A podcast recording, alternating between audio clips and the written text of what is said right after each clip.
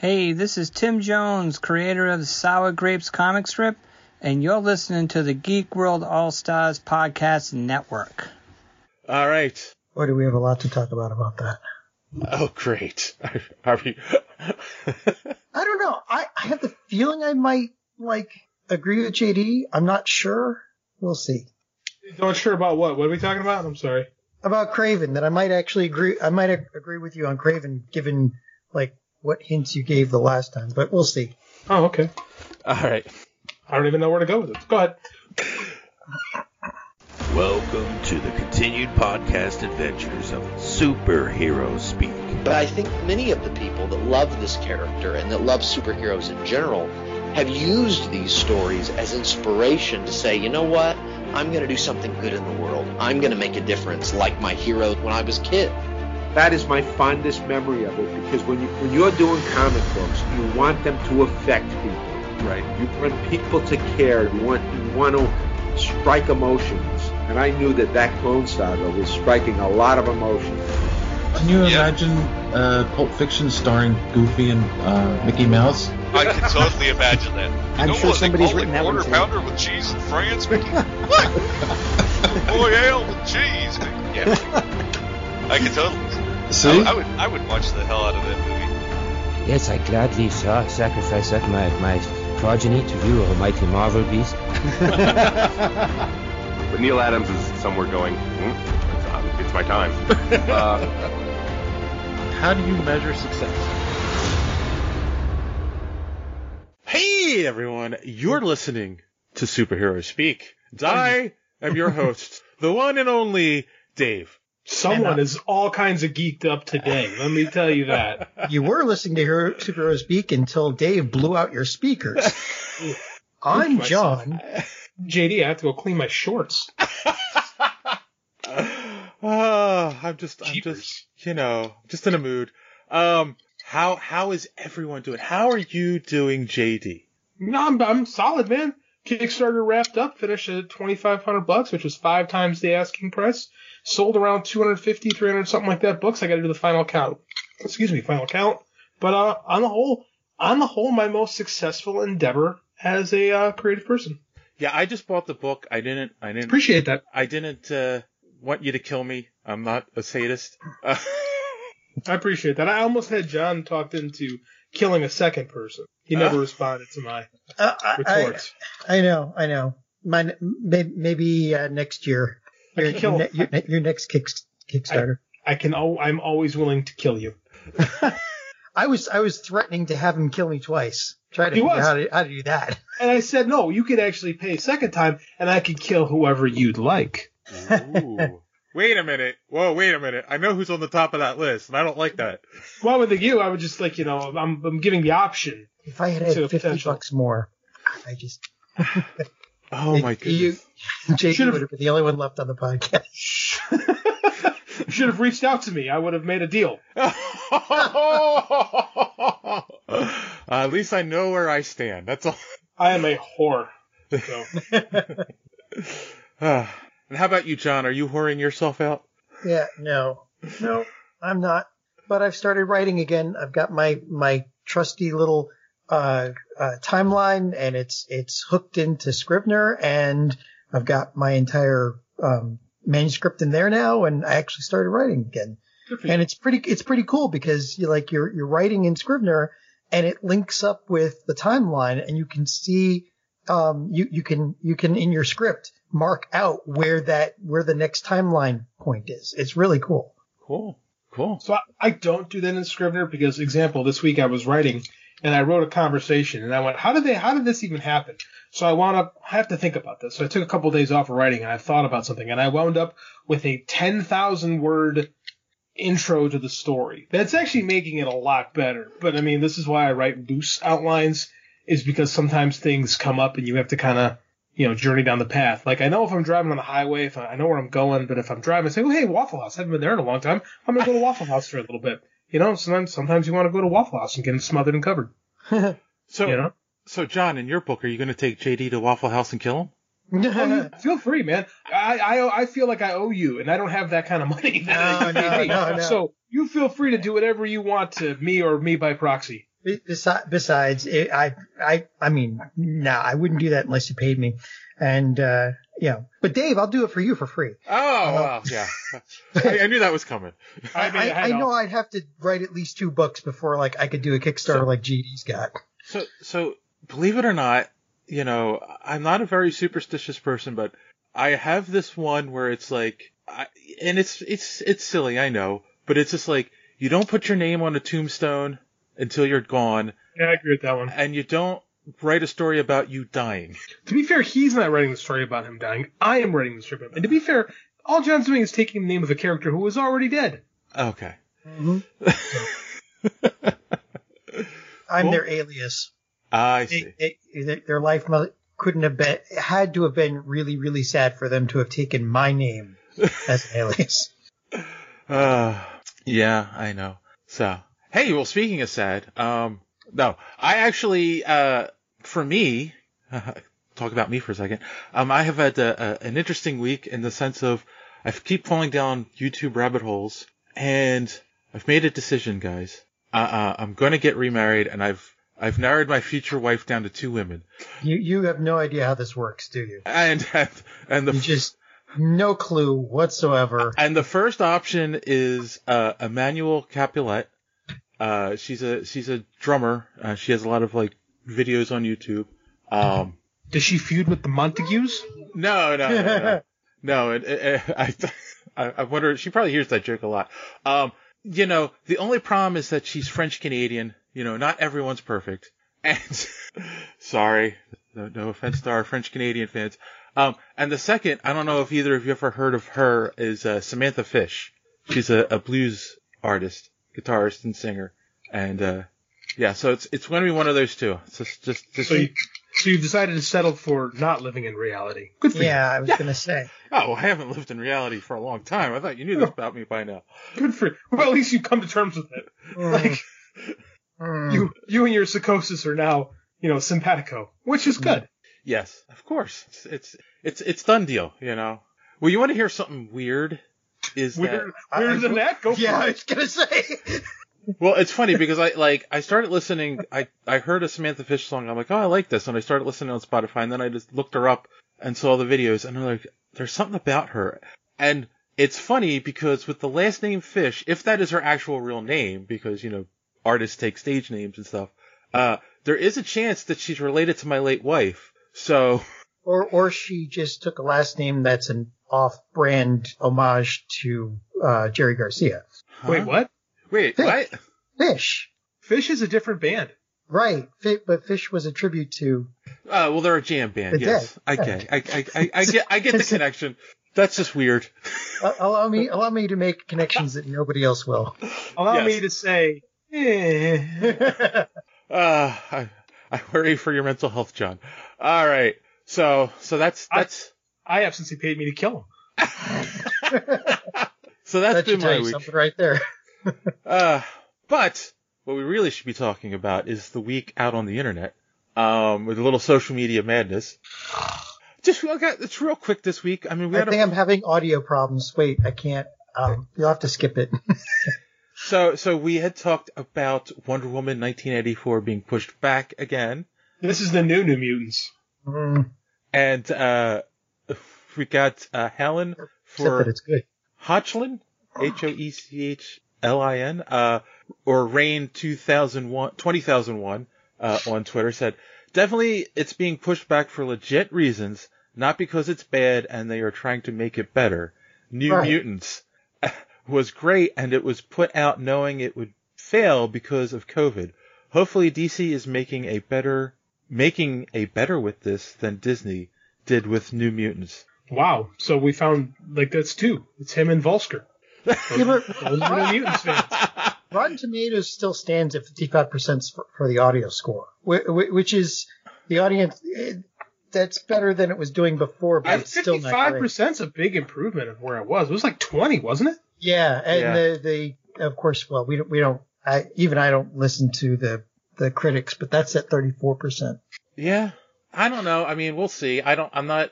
I- I'm waiting for video for New Mutants. I'm not. That's not the movie I would risk my my uh, health for. or, or, pay, or pay thirty bucks for it. Isn't it? yeah, Yes. Wonder Woman I might, but that's another Mm. story. I'd pay thirty bucks for Wonder Woman. I kind of agree with that one. And I don't. I'm not one to throw Hey, around thirty Hey, bucks. hey, but hey, I you know what though? Like, um, our brethren in the Geek World All Stars Podcast Network, uh, so Wizard reviewed Tenet on uh, their show, and they actually ventured out to the theater to see it. So, and they said it wasn't bad because the theaters are basically empty still. That's a good point. Yeah. Stuff can linger in the air though. So if someone comes in with the with the COVID and they go, and then you're like you're sitting there and it's lingering in the air hours later, and you, Yeah.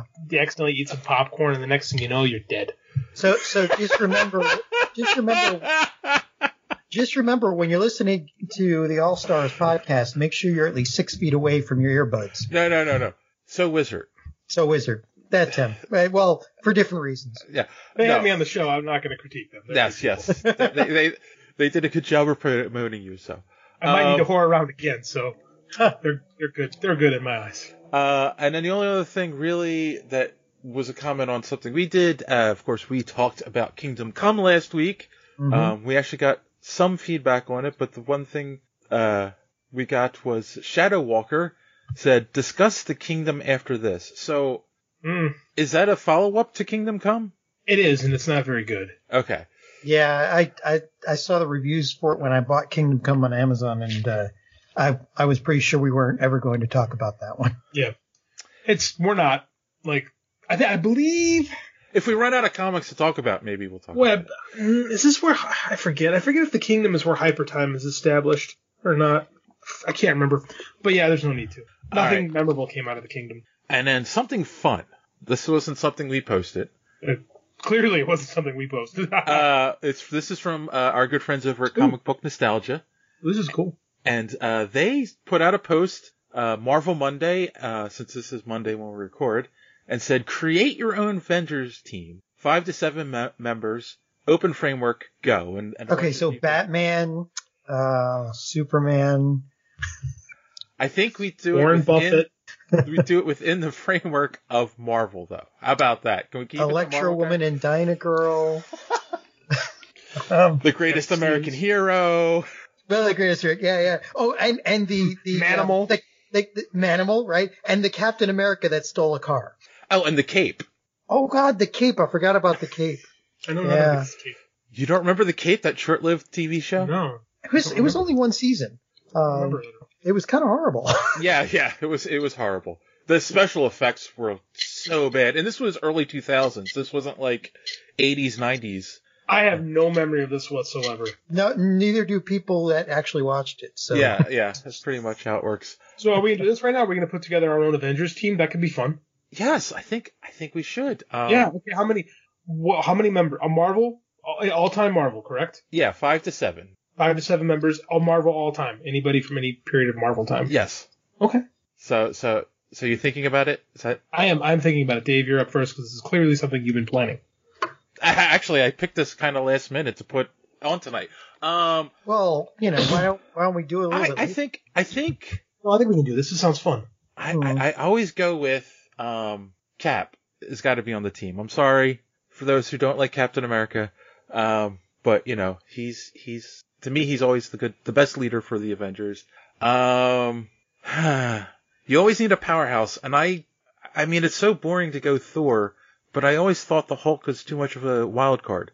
You know, I mean, there's a lot of discussion in the in the books too about like he should have never been a, an Avenger and all that stuff. So, and then, hmm, how many how many do we get? Five to seven. five to seven. You're, you're, you're I hear you frantically typing. I'm, I'm Um, looking. Unless you do She-Hulk as your powerhouse. All right, so we're gonna say, well, well, okay, we'll keep three. We'll keep the three boring, easy ones. We'll do Hulk. I mean, not Hulk. Cap, Thor, and uh, and your technologist of Tony Stark. Um, and then you can get fun with the other two. And no, not Black Widow or uh, Hawkeye. um, hmm. See, and I don't like I don't like Wolverine or Spider-Man, which a lot of people pick because they're not team players. Um, let me think. Let me think. Uh, go fast, man. I gotta go fast. Oh, you got you got your team ready? No, I, I well, yeah, but makes for a bad podcast if we're all quiet, you know. Right. Oh, well, yeah. Oh, I see. I see. It, you know, um, forty uh, minutes of. Uh, you know, just, I gotta just, edit some of this out, you know. Oh. Uh, all right, fine. I will say uh, Ant Man and the Wasp. There you go. There's your five well, you've got the wife beating section. I didn't say what. I did not Scott say. Lang, Ant Man. Thank you. I didn't say which Ant Man. Okay, okay. Eric O'Grady. What? You want me to go? Coincidentally, coincidence. No, that was the other. That was the irredeemable Ant Man. Yes. John, Speaking of O'Grady's, Johnny, you up or am I up? Yeah, you go ahead, because like you guys are the Marvel guys. I'm the one who has to do research on this. Okay. My thought. I'm gonna go. I'm gonna go different. My my team: Doctor Strange, the Son of Satan, Blade, Ghost Rider, Hellcat, and oh, I had it and I lost it. Uh, screw it, Scarlet Witch. That's my Avengers. Uh, no, you just described the Defenders. Yeah, they don't. But the Defenders was cool. if you put the Defenders, if you put the Defenders and slapped that word Avengers on it, it would have sold a lot more. Oh no, no, I, I agree. I So totally that's what- agree. That's what I would do. Take the Hey. Defenders and scr- slap on the Avengers. Dark Avengers, Midnight Avengers. There you go. So if any Marvel editors are, are listening, at JD underscore Oliva, um, listen to me for five minutes and you'll fire me very shortly after. But as long as you but- get the paycheck, you're fine. Yeah, as long as long as you get your severance, right? There's no severance in freelance life. What are you guys talking about? Oh. We'll become a corporate stooge, and then you get some severance. I'm trying over here. Oh, okay, okay. All right, John. Oh, oh, I forgot. Okay, hold on, hold on, You forgot hold on. that. No. I'm cha- I'm, ch- I'm just changing somebody now because I just I just thought of somebody. Okay, all right, you ready? Yes, yes. All right, so I am just going for the team that when the bad guys see them, they just like give up and say, no, no, no, not none of that. So I'm going to go with Molecule Man, Franklin Richards, Scarlet Witch, Blue Marvel, Carol Danvers, and Squirrel Girl. Yeah, I like it. What? I like it. Well, obviously the most powerful of them all is Squirrel Girl, but You lost me at Franklin Richards, though. Franklin Richards is powerful, man. Franklin Richards, Yeah, they're, I'm they're, not a all, fan. all of these, all of these guys, like Franklin Richards and Molecule Man are reality warpers. Well, so is Scarlet Witch. Blue Marvel is actually I don't think he, he, he doesn't do reality, um, warping, but he controls basically all energy. Carol Danvers is probably the strongest vanilla. Um, and then, you know, Squirrel Girl, because she just basically throws chaos to the wind and says, screw it, I'm going to go beat up on Thanos. You got to have a character that we can like your everyman character. Squirrel Girl would be fun in that role. Yeah. All right, all right, all right, all right. Fine. I'll allow it. I mean, who's going to mess with that team, right? no, Dormammu. I mean that's the thing. You put maybe. You, you put all the the real, reality warping people on a team. What's the point? They can do Yeah, whatever they want. I believe agree. Molecule Man and Blue Marvel have both beaten Dormammu. And, and maybe Molecule Man is also a villain. I mean, you might as well throw Doctor Strange in for good measure. Oh, okay, yeah, because they still have one plot left. Sure. I mean, again, who's going to mess with that team? It's it's like there, there was there was a there was a um a YouTube video a while back. I'll have to go find it, but it was basically like, what if everybody had an Iron Man suit? It's like, why doesn't everybody have an Iron Man suit? Yeah, no, that's true. You know, and it's like, why? You know, and uh, they they address it a little bit here and there with like, um, Because no, no, Because like, boy. like, you know, uh, um, they they kind of addressed it in Endgame, right? Where it's like he made those special suits for everyone that, and and he did things to adapt to their abilities, not necessarily make them adapt to wearing an Iron Man suit. Right, but Captain America with an Iron Man suit, he'd be twice as But- strong. But you know, it's like you gave Spider-Man an Iron Man suit, and it's kind of like, eh, I never really was a fan of that. So, Except he had instant kill. well, I am I'm talking about in the comics, but yeah, in the movie was even overkill as well. Yeah, but even even in the comics, given given what Tony Stark's suit could do in in Endgame, if everybody had an Iron Man suit, they'd be fucking unstoppable. Yeah, It's probably. So anyway, But anyway, all right, I digress. Uh, that does it for our social media madness for the week. Uh, thank you, Comic Book Nostalgia, for the, the idea. And uh, on that note, here is our good friend D Square to tell you how you could be a part of social media madness. Enjoying the show? Want to be part of social media madness? make sure you are following superherospeak.com where you can find all of the show's social media links at the top of the page. While you're there, you can check out old episodes of the podcast as well as some other great content. Check the site often because we are posting some great comic reviews as well as comic book and movie news content every day. Make sure and follow us on Twitter at Superhero Speak. And while you're there, check out the rest of the Geek World All Stars Podcast Network. You can follow them at stars underscore geek. Geek World All Star Podcast Network include great programs such as the Pop Prison Power Podcast, Cult 45, So Wizard, Fans on Patrol, the Gorilla Brain Podcast, and of course, Superhero Speak. Search for hashtag GWAllStars. You will not be disappointed. Now it's back to Dave and the boys on Superhero Speak.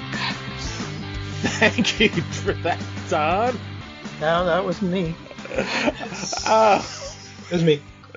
Don't forget to check out the House of Steve podcast on YouTube and wherever you find podcasts. And speaking of places that you can find podcasts, um, I don't know how you're listening to this show right now. Maybe you found us on Twitter or on Facebook or something and you clicked on the link and you're listening to it on our website. Um, but of course, as always, we're available on Spotify and uh, Apple podcasts and wherever podcasts are available. And now I'd like to announce we are available on Amazon Music. Woohoo! Y- yay! Um, I was reminded this week that uh, uh, it was it had become open for other podcasts to become part of Amazon Music, and some other podcast was like, "Oh, how do you get on?" and blah blah. And I went and checked, and it's like, "Oh, we're already on here." So I don't know how long we were on there, but we're on there now, folks. So go check us out there. And on that note, we're going to take a quick commercial break, and we'll be right back. After these messages, we'll be right back. All right, we're back. Are you guys still here? Yeah, I'm here. Okay. Yep. All right. That's what I was waiting for. Uh, I'm off my game tonight, man. That too is. all right, so I have, we have some news. Um, we have some news that actually broke uh, today, which is weird because it's something that happened months ago but was never in the news. Mirror? Yeah. Um, so uh, Michael Hogan, the um, uh, known as I'm sorry, John, you- you're you're throwing me off. Did you just send me something? John sent us an email about Iron Man suits during the show, and I didn't bother opening it Yeah, well, why are you even talking about it now? because I got a Bing. I'm sure Yeah, Dave yeah. got the same thing. Oh, That's, yeah. That was the thing. I got a bing. I'm like, what? What is going on here? All right, sorry. Reset. The Edit. call is coming from inside the show. um. So, uh, Michael Hogan, So Michael Hogan, uh, known as uh, Colonel Tigh. Colonel Tigh on Battlestar Galactica by many fans. Um, I actually know him. Um, I worked with him at a couple different conventions. Uh, probably one of the nicest people uh, you'll ever meet, and I don't mean that just because you know I like the character. In fact, I never watched Battlestar until I worked with him the first time, and then I ended up watching it after. Um, apparently, in a at a convention in February, so probably one of the last conventions that were held this year, uh, he fell and bumped his head and uh, suffered a massive brain bleed and has been in the hospital. Um, he has total paralysis on one side from it. Um, and he is uh, still in the hospital, and him and his wife aren't, you know, doing so great financially right now. This has been a, a drain on their bills and whatnot. And uh, a GoFundMe has been set up uh, by a friend of the family, and uh, I'm not asking. I'm not. I don't normally do this kind of stuff. Uh, I'm just saying he's a wonderful person. He's a great actor, and um, I had a lot of great conversations with him about acting in general, not about Battlestar Galactica. And uh, the link is in the description of the show, so if you would like to donate, please do so. Um, but yeah, I mean, this is just terrible. I, I don't know, and it, I don't understand how it was kept out of the news for so long. So Yeah. Basically, if you ever enjoyed any of his um, portrayals, um, any of his career, ba- you know, there's there's there's how you can show your appreciation. right, right. So yeah, all right. I guess we'll move on. Um, It's it's I I'm like 2020 has got me so down at this point. Like Yeah. I can't. I, I It's did- really hard to deal with some of it. Yeah. All right. So so so moving on to happier news. Uh, DC Universe. DC Universe is officially dead. Okay, Put a fork in Matter it. It's done. T- tell tell me this. You have a service called DC Universe, meaning everything, which they almost put nothing on. And then they rebrand it to DC Infinite, which is greater than the universe, and they put less on. Well, just the comics. It's a, now a comics only service. That's all. Right. Um, but which- they just like you know which- they should have said like DC Galaxy or DC I mean, smaller than the universe or DC We're Sorry. Can, can we be can we be honest? hundred percent honest. This is what they should have done in the first place. Yeah. They should have copied the Marvel model of the Marvel Unlimited and just boom, here's comics. You can get them online. Boom, because they make Marvel makes animated stuff and movies, and they don't. It's not available through Marvel Unlimited. You got to get that separately. So I don't know. What do you think, JD? That's uh, better. It's what they should have had before. Now, is this is this a true back catalog or is this more of those curated issues? Uh, that that's a good question. I don't think it- Remains to be seen. yeah, exactly. I think it's uh.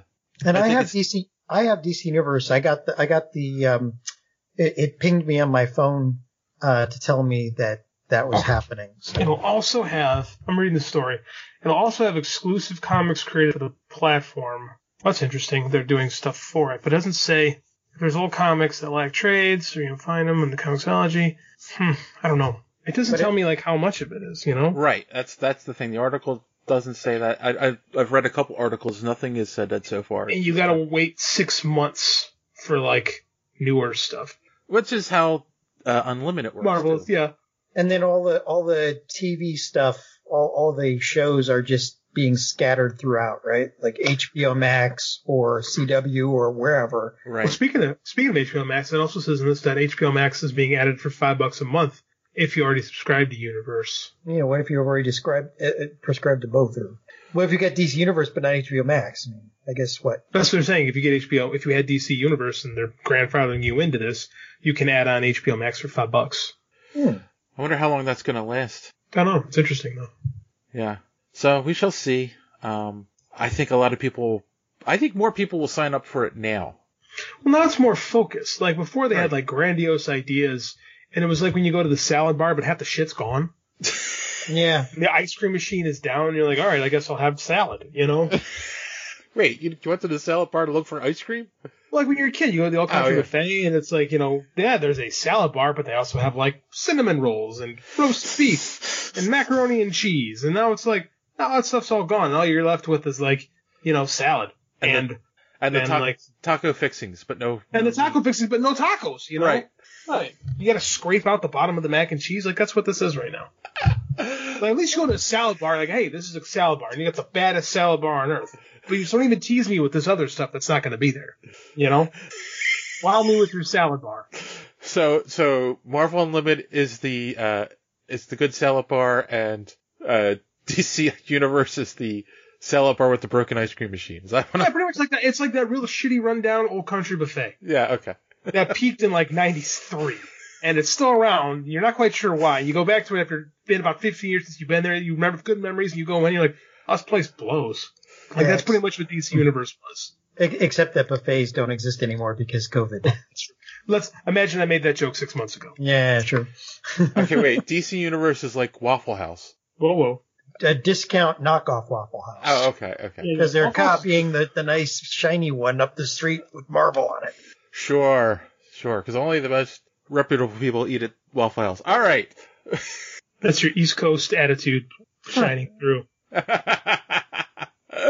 Moving on, uh, we got a couple previews, guys, this week. Um, couple good ones. The things coming to Disney Plus.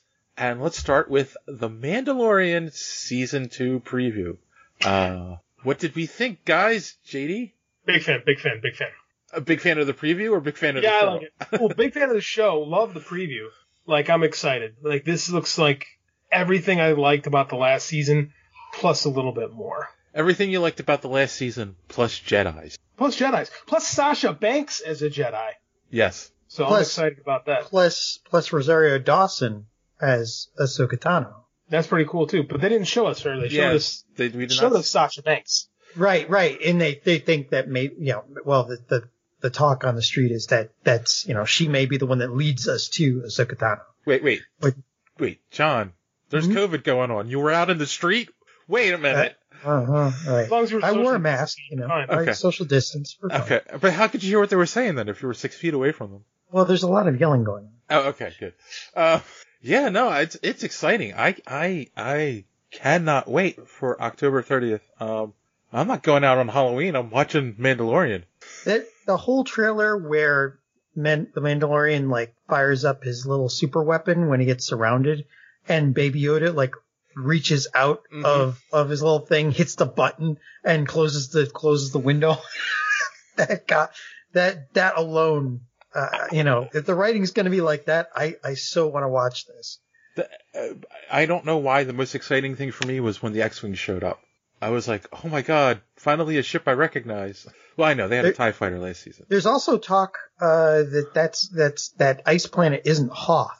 It's the it's the I forget the name of the planet. It's the they they think it might be the one where um they the Jedi mine crystals for their lightsabers, the same one that they mined all the crystals for for the Death Star, and the same one that they later turned into the Star Killer data, uh, base, which Hybrid means that. Mm, yeah, the Kyber crystal. So Kyber basically, crystal. the Mandalorian could be visiting this this this planet as the First Order is starting up and starting to, to turn that planet into a new super weapon. Hey Don, you're listening to the show right now. D Square. What planet are we talking about? Please respond on Twitter. I know you will. I know, like halfway through Wednesday, I'll have an answer to that question. So Thanks, Don. Um, in fact, why don't you write a whole article about it for the website? All right. yeah, Well, you know what we could do? Like, I just it's Kyber crystal planet. Uh, blah blah blah blah blah blah. blah. Okay, Ilum, Ilum, Oh. the planet Ilum. cheater. No, I'm cutting that out so Don has to answer. Yeah, All right. yeah. Edit point. no. No, just just block out when I say it. That just just just delete that at that and then then we're just messing with Don at that point. I know. I know. I know. Yeah.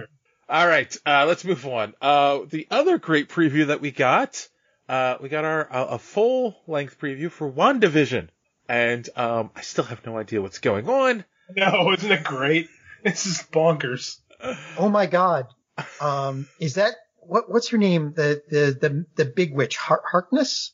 Agatha Harkness. Oh, that's exactly who that probably is. Yes. Think about Well, she was dressed up as a witch. I mean, Oh, how they're, they're like hitting that. sense. Makes Agatha- perfect sense. Yeah, Ag- Agatha Harkness, eh, because she's she seems to follow them from time to time to time. Uh huh. Yeah. And, and the other the other one was uh uh what's her name? Photon. The the, the one that got that got fired out of the reality. Monica Rambeau. Yeah, who we've Yep. already been introduced to. And the and and and the people that's that uh that surrounded her when she got fired out of the the reality, that's that's Sword. Could be. Could be. Well could be. I like the idea of Agatha Harkness because we have already seen them with the twins. And they yeah, well they're yeah, they hinted at it before, I guess, but now now they you actually see the kids. Yes. No, I mean it makes the most sense. Um, yeah, I have I have a a, a slight prediction, and I could be way off. Um, that obviously the I, I think obvi- I think it's obvious, and I could be wrong, that this is going to kind of be a play on House of M, Yeah, I think so too. where she has she learns she has the ability to like manipulate reality, and Monica Rambeau is her sh- the real world showing up, being like, hey, you're messing things up. Um, Sent in sent in as an agent of Sword. Possibly, possibly. I, I, I think we're I think we're getting sword, but you know, let's not uh, let's not jump the gun just yet. Uh, but She's totally Agatha Harkness. Yeah, that's great, man. Yeah. yeah, because I'm like very excited by because this. she's the only one that's in all the different timelines or TV Following shows. them around, Yeah, and it makes perfect sense. Because she was Very- the one that helped Wanda with her power, right? Taught her how So, to use this begs the question: Do we in fact get m- our first look at Marvel, U- the MCU, Mephisto? it. Mhm. Ah, that's a good Not- question. Not in this, but maybe in like thi- this. This leads into. But Um, that's what the it okay. the let's play. But that's well, not just the madness, but that's what the kids are. The kids, or at least when they were introduced, they were fractions, fragments, excuse me, of Mephisto's soul. Like, and it seems like they're straight up steering into that storyline. Hmm. Like this is like it's like Steve Englehart but crazier. So are are we being like this? I mean, if that's Agatha Harkness and you get the twins, which clearly sets up Young Avengers down the line at some point. Oh yeah, because they were already training Hawkeye's daughter, right? So Hawkeye's daughter. Well, that's different. In the comics, that's a different girl, but they do have Cassie Lang. She is she is one of she's Stature. So we we do have hints of the Young Avengers already. So I just this is clearly Wiccan and Speed. Do we have a little Mephisto action too? I don't know. I'm excited. Yeah, no, and then um, my son and I were talking about it, and she, he was like, "Well, obviously that she brings Vision back. Do you think she brings uh, uh, her brother? Um, Quicksilver? She brings Quicksilver back as well. No, well, it depends now because that right is that rights issue has been fixed. Correct. But but but she also it, the other the other thing is she the reason she's bringing um Vision back is because she was connected to the Mind Stone. Like she they they were they were they were connected on another level, right? Like to the point at, at the end of Endgame, I somebody asked her something and she said we thought so. Not I think thought I think so. It's we think so, right? So like he's in her head probably, and that's how she's able to like she can reconstitute him in her own reality. Possibly. Possibly, but I mean that's not. Uh, neither I'm here go- nor there. I, I'm good. No, I'm good. I'm getting to get real nerdy. That's not really how her powers work in the comics. No, but we're Yeah, talking about the Marvel universe. We also I mean, don't know how her powers work in the Marvel universe. I don't think she knows how her powers work in the Marvel universe. Which makes I think this right. I think this will be how we explained. It makes sense that comics. Harkness is there, right? Yes. So I think this is how we're going to finally understand what the Scarlet Witch can do because we haven't really learned what she's all about. Really. Yeah, be interesting. Oh, Here's the real question: Are they mutants now? No idea. I no idea, and I Me neither. I keep wondering if this is somehow her messing with reality is somehow brings the mutants in. It's possible. Like she and she inadvertently messes with the past to allow them. To, I mean, that's some straight up Marvel Comics BS right there. But hey, it works. Like I'm okay with it. Marvel Comics BS, I love it. Um, yes, very much so. I mean, it's But- as bad as, as Superboy Prime punching the walls of reality. Like, comics, comics is stupid. Once you learn to accept that everything is fine, you know. Yes. So, all right. Well, on that happy note for Disney Plus, we have not not a sad note, but a not and not even surprising at this point, uh, because we know they were still working on it. Uh, Falcon Winter Soldier has been pushed back to next year. Um, no release date, just the release date that was on the website was taken down, and uh, it's speculated to be 2021. So we'll have to wait for that, but we'll be getting hopefully WandaVision soon. Are either of you surprised by this news? Nah. Yeah, there's been a, there's been a pandemic, so you know, not, not a lot of work has been able to get done. Has has there been a pandemic really? you may have noticed. No. Are you sure? These things do slip by Dave once in a while. He he does have, you know, certain things on his mind, I'm sure. Yeah, like uh, uh, Samantha Fish and, and Emmanuelle Caplette. Anyway, I didn't Uh, say they were important things, just things. Hey, they're important to me, so they're important. Um, and then our last bit of actual news is that uh, we finally got She-Hulk cast, and I am they- really excited about this. I t- have you ever seen Orphan Black? I just saw the commercials and I used to watch Doctor Who. I never watched the show, but people I know who watched it loved it. Oh, she is freaking amazing, and she can switch between personalities and, like and who, crazy. who is she? Because I didn't say it yet. Tatiana Maslany. Yes, who is the the main actress of Orphan Black, and she won a, quite a few awards for that show because she plays multiple characters in the show. Go ahead, Yeah. John.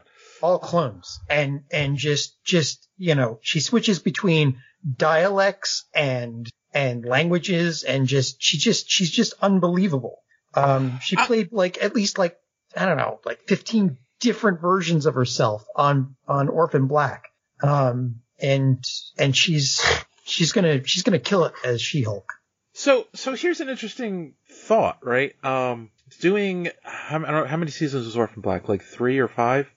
five i think and and uh like that's the ultimate resume for an actress, right? Like she showed that she could do all these different character types. Um so she probably I I mean, I don't know. I would think she could pretty much get any job she want.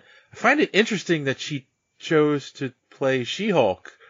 Well, she got offered. I'm sure she didn't choose it. You know. Right, right, but like th- that, that's what I'm saying. Like I'm not saying she she campaigned for it. I'm saying someone said, "Hey, you want to play She-Hulk?" and she said yes. Like does that She said, yes, money is good. yeah. yeah. I mean, Does- guaranteed. does- I was gonna say, does that give more legitimacy to playing a Marvel character, or is it just about the money? So, Well, it doesn't matter Little because she'll of do a good job. Right. Yeah. When you I get mean- paid to do art, that's a great thing. That's the dream. yeah, is it? Yes. Okay, good. And I mean, Uh. this this is going to be like, uh, I mean, She Hulk's going to be like a series, right? Like um, thirteen maybe episodes a, se- a season Yeah, or something what- like that. or whatever, whatever they do on Disney Plus. But yeah, Yeah.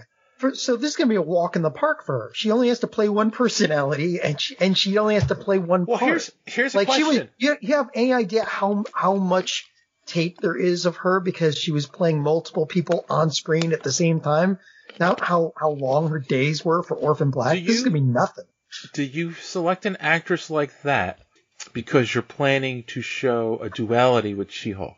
That's a great question. So I think you can actually, you have the flexibility to do that because then you can Oh, do yeah. the savage, quote unquote, She-Hulk Uh huh. and the lawyer She-Hulk and have them both be believable. Fan, Yeah, big fan. for, for her easily. Yeah. Right. Right. Because even when when she's even Savage She-Hulk, she still has a personality, and the Hulk does too in the comics, but they never explored that in the movies until they skipped over and gave us Professor That's Hulk. Um, but yeah, so I would love to see them actually finally explore it, even if it's with She-Hulk instead of regular Hulk. I would finally love to see Marvel explore that, you know?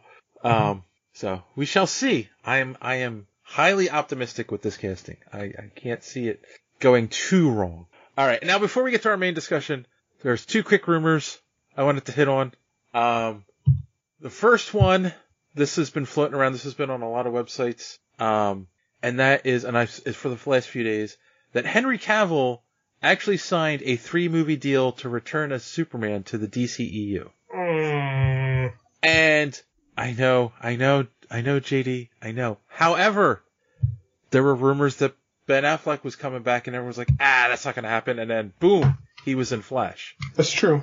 Well, he hasn't been yet, but And and there's a lot of, I know he, I know it's not real until it's on film. Um, True. There have been talks of him being in Shazam and uh the next Shazam movie and possibly sure? Black Adam. All of all of him or just his chest? So that I was going to say, could that be what this is? Is that he's not necessarily coming back to do Man of Steel 2, but he's going to be in like Shazam and Black Adam. well, this has been rumored for a while. Like, I just don't. I want to see a verified source. Like, I don't like rumor milling. I'm not saying it's not possible, but until I see some, like, there's nothing, there's nothing in that article that that, that I even see as a smoking gun. You know, it doesn't even Yeah. like it doesn't even say sources say. Like, it's just like, Even we oh. got this covered hasn't said that yet. and they'll say anything. yes. Yes, yes, they will. I was on another show and they had to cover. They said, well, they were doing a news thing. and They mentioned we got this covered, and I had to be like, well, you know, I had to do like I I forget what show I was on. 'cause I did so damn many of them, but there was like I had to like, sorry to disappoint you guys, but uh, it sucks. Oh, I, I, I have I have listened to podcasts and they reference them, and I'm like, oh my god, seriously. Yeah. Uh, all right, but yeah, no, we'll we'll see. It'll be interesting. I I you know I like Henry Cavill. I'd like to see him get another chance and maybe be a little more charming as Superman. Um, I kill people. Yeah. No, no, we're not getting into that one today, JD. Uh-huh. Every Superman appearance he had revolved around someone or something or lots of people dying or himself. Like the DCEU Superman is so like metal. That's And why. not in the good way though. Right, That's right. what- It's just it's like black metal. That's why in the Snyder cut he's going to be in his black costume. Yes, it's like King Diamond and stuff. Like it's so. Ugh. They just Hopefully need to give him his long hair though. That's Um, true. Bring that mullet back. All right, and now now this one just came out today, and again, total rumor. Uh, it does say sources say, and apparently, um, the site that broke it broke another story about Star Trek a couple years ago that Oh, turned out to be But true. have you have you gone have you gone to this because um they there's an update on it that says that Paramount Paramount confirms with us this is not true and Star Trek movies are still in development. Oh, well then never mind. So we'll not be covering that story. Nope. No, no, we there won't. is no story. There is no story. Forget what you've seen here. I kind of like when a, I kind of like when a uh, company gets in front of a rumor and goes, "No, that's not true." Even if it's not, I mean, it's them controlling the message. Right, which right. Important. So I, I I would have actually liked if the story had been true though because I do not like the Paramount Star Trek movies. Paramount Star Trek movies have all made money though. have. Hashtag not my Star Trek. Thank you. Thank you. I, I yes, It- it- because they're trying too hard to be adventure action movies, and that's Yeah, what Star Trek is. I- the, the last thing, the last thing I wanted, yeah, exactly. The last thing I wanted was Fast and Stars, uh, Fast and Trek. Fast and Trekking. yeah, Or Star and Furious. yeah. I like what you tried there. Did not land. You did not. No, stick. no, no. I, I, well, I landed just basically on my face. So Yes. The judges give that a four. Out of 27. Great. All right. When, when the concussion is is fixed, maybe I'll be able to understand that. Now on to our main topic for the week. Everyone's been waiting for this. Bum, bum, bum. 1987, Marvel Comics, J.M. DeMatteis. Did am I saying that right? DeMatteis is one pronunciation. Uh, it is. Oh, thank you. And it saves. Mike Mike Zeck, artist, and it is Kraven's Last Hunt. Um, so so before we got started, John, you were you were grumbling a bit. Um, you obviously never read the story before, so you're fresh into it. What did you think? Real real quick, what was your overall view on Kraven's Last? Hunt? Just my first thoughts before we Uh-huh. go. Okay, my first thoughts are basically as I'm reading like the first three um, issues. How many drugs were they on when they wrote this? I, I don't think any. I, I I find I find that hard to believe. I think it won't. There's actually I got the background of this book, but continue. But I mean, basically that's that's it. It's like, I mean, I've, I got deeper thoughts on it, but that was my like first brush was like, this is trying to be something grand, and it's kind of landing like really, really not preachy, but very um egotistical, and I don't know. It just Blas- blasphemy, sir. Blasphemy. Thank you. okay. All right, all right, JD. Um, what was your when you do you remember what your first impressions were when you first read it, and like what you thought when you read it now? So, um, to be fair, I did not read this book until I was probably oh 26, 27. Okay. Because I was I was a very young kid when this came out, so I did not read it as um as it came out. But I knew of Kraven's Last Hunt. Like the the impact of Kraven's Last Hunt had left such a big imprint on the Spider-Man titles that I had read books for years that were influenced by it without really realizing it. I think like uh, Todd McFarlane's Torment is the one that really I think takes the most cues from this Uh, yeah, definitely. and then and also the spider the uh the Dem- the DeMatteis um spider clone stories very much he very much picks up a lot of his um earlier And- stuff here You can also argue maybe the other, but we'll, maybe You we'll can- get into that. no you can see I can I can get that like um when we get into it I do have I do have opinions on this I do like this story a lot but I don't I think the wrong things came out of it Okay. Um, so I was 13 when this book came out, and um, this is so this is uh, I want to say 85 to 95 is heavy Dave comic book collecting time, right? you are right in the boom Oh yeah. Oh oh yeah. I I I, I was a victim to all of the the multi-cover crap and and uh, image and all that stuff. But um, so and I think I, I oh I didn't mention this on the show, but I mentioned this when we guys we were talking about it. Is like my main book I collected was amazing. Um, and then I started Web of probably around issue 30, which I think is that's right around this time, right? And then uh, I I didn't like being a kid who just had an allowance. Like I couldn't go crazy, so I wasn't getting spectacular.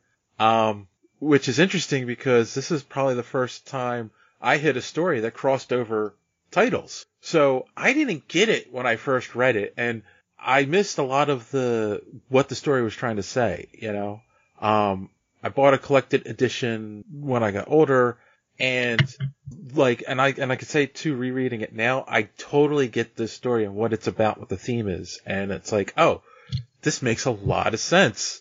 This is very well written. Like, I get what he was doing.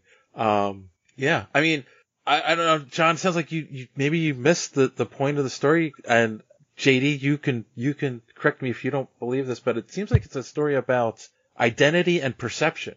Absolutely.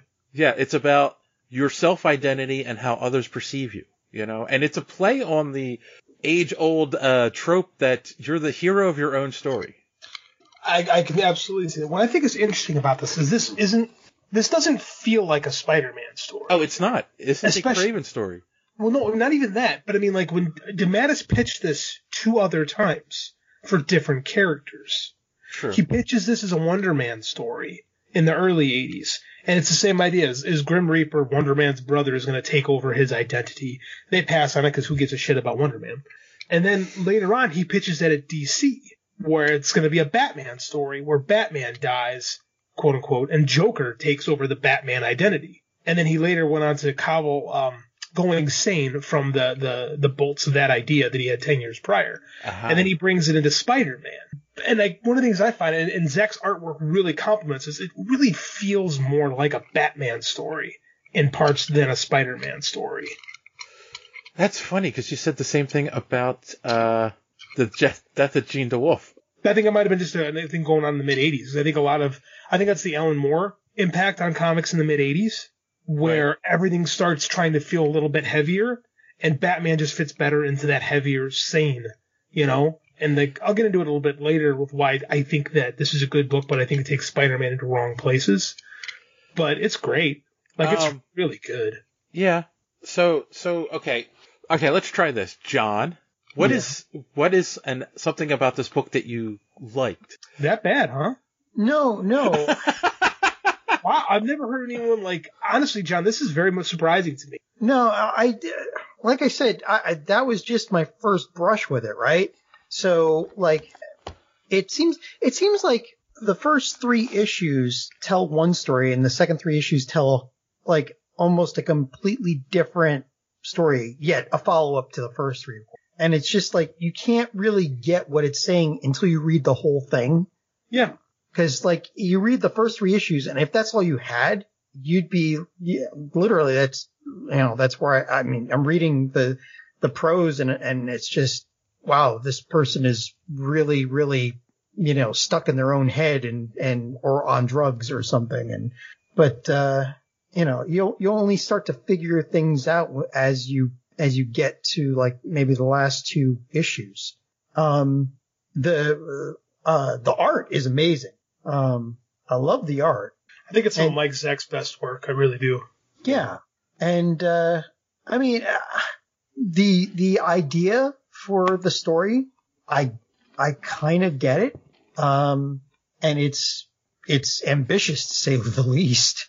So, um, you know, I, I don't know. I'm still processing it, you know? I think it's the most ambitious Spider-Man story, especially at that point in the character's history. Oh yeah, I, I mean, like eh, like you were saying, it, it's not a Spider-Man story, and I mean, uh, one of the things I didn't like about it was, you know, again, like Spider-Man, as with every storyline that needs Spider-Man to do something at a certain time, it's like, you know, why why isn't his spider sense, you know, having him just wail on Kraven? Oh, I've got a headache.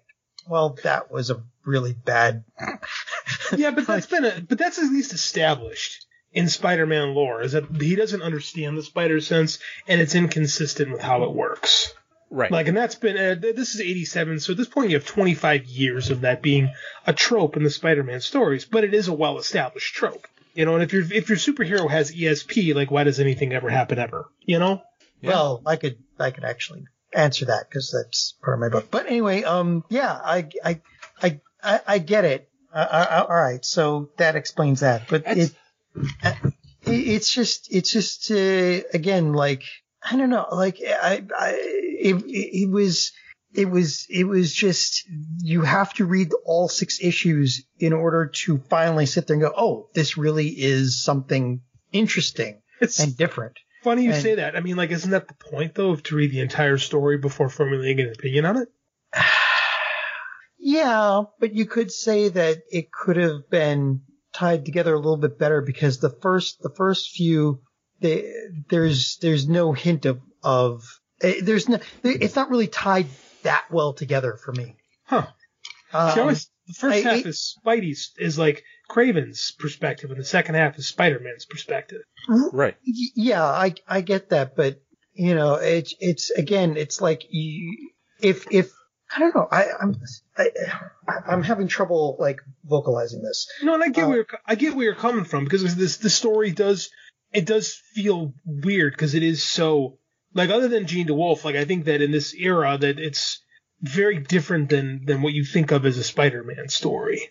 And yeah, it's like it's like let me put it to you this way: in a in a in a in a really good story, you know, as as the thing progresses, you know where you are. You kind of expect what's coming, or maybe you don't, but but you you're grounded in what's going on, and you you the characters the characters are are kind of where you expect and all that. In this one, the characters weren't doing anything that I expected, and it kept me off balance and it not not just not just the characters doing not what you expect, but it the there was no there was no literary way in which you could grab onto any thread that made this make any sense until you hit the second half. Wow, I disagree with that immensely. What? I disagree with that immensely. But continue. Well, I, I mean, you, you don't, you don't get, I, I don't know. I just, you, you, all you can think of with Kraven before you hit the, the second half and he starts start, he starts like making sense and speaking in complete sentences is that, uh, you know, he's just, he's, he's either on a really bad trip or, or whatever. And he's like, you know, becoming the spider. But, you know, it's not until the second half that you start to get the idea, oh, this is um not you know that he's not it's it, he's not just screaming monosyllabic honor and and and I am the spider and blah blah blah. It's you know oh he's he's he's on this this power trip of his own making. And hi- his perspective is that he's you know he's he's taking his power back from Spider-Man which is still a, kind of an interesting perspective that not a lot of people I, I think would would really glom onto um, very well. But uh, you know, it's it's not until then that you start to get your the ground under your feet. I, I, I I find I find it interesting because uh, I mean one of the things you're saying is um, it makes me wonder: Have you read any other comics with Kraven in them? Oh, once in a while I picked up an issue or two. Yeah. I mean, like I said, I was I was I was mostly my my box when I went to the comic book shops in the 90s it was filled with mostly DC stuff. So So I mean, know. uh, like I get I get the idea of Kraven though. I mean, I've seen him in like several different mediums at this point, you know. Right. I mean, like the story uh, was actually uh, originally called Fearful Symmetry, and then it's become known as Kraven's Last Hunt. Um, so it's about the symmetry between the two, the hero and the villain. Um, and it's funny because I never realized that this was pitched twice before, but it's funny because it, I think it does work better with those other characters when you now that I've heard that, you know, like I can definitely see this as a Batman Joker story or uh, a Wonder Man Death story. Um, Grim Reaper story. Yeah, I think I think Grim it, yeah. I think it could have worked well. What I like about this is the fact that this is this is an epitaph for Kraven. Yes. Right. This is the only this is the only Kraven story that matters. Right. They Nothing brought him he- back after this though. no, no, right? this yeah, I'll totally have, and this, he came back about. I'll, I'll get into that in a second. But Yeah. uh, this is the problem with this. Is not the problem. This is what's good about this is that Kraven. This is Kraven accepting his failure as a villain, and this is something we don't get a lot from from the villains. Is how they handle defeat after defeat after defeat, and the the pointlessness of existence of being a supervillain. And this is a supervillain who's had enough of being a failure. So he is going to prove to the hero that I might suck at being Kraven, but I'm a better Spider-Man than you'll ever be. And I'm going to prove it to you. A superior Spider-Man. Huh, Well- wonder where they got- Well, no, fair enough. But then like he does it, and then when he, you know, then he he kills himself. Like this is this is him dealing with mental illness and being suicidal and having his one like. See, that's what. Yeah, that's what I didn't get until I got to issue But four. you're not supposed to get it till you get to that point. You know what I'm saying? Like it's you're not supposed to understand that. Like you're supposed to not know. It's good that he, in my opinion, it's good that we don't know exactly what he's thinking. Well, well, maybe, maybe, maybe it's because, like, I mean, this came out. What year again was it? It was 87. 87. Okay, so like maybe if you were reading comics up to that point, like, was there any hint of that that mental illness before? No, no absolutely not. Huh. This is this is DeMatteis's take on Kraven the Hunter. Right. And again, this is definitely influenced by what is going on in comics in the mid '80s, right? Yes. Like this is this is Marvel's this is Marvel's answer to like Alan Moore's Swamp Thing and Grant Morrison Animal Man and stuff like that. you know, like, like- like higher brow comics, or what's To me- considered. to me, it's what makes it a great comic is um, you're not expecting this at all when you read it. It is not a superhero comic. No. Right? Like Spider-Man, like, let's be honest, he's, he's not in it. He's not the hero of the story. You know, like, he, he gets quote unquote killed pretty quickly and then is underground for a long time and then comes out of it and, um, and then a lot of the is exposition that Kraven's giving to him. You know, again, it's a Kraven story, so you're not expecting that, and then you're not expecting the end No, at And all.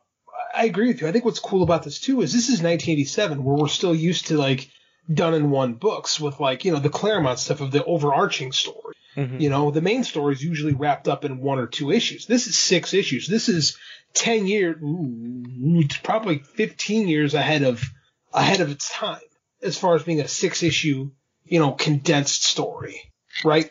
Like, 'cause we've seen, we've all seen issues comics where the hero gets buried alive and then he comes up and saves the day at the end. That doesn't happen for a while in this.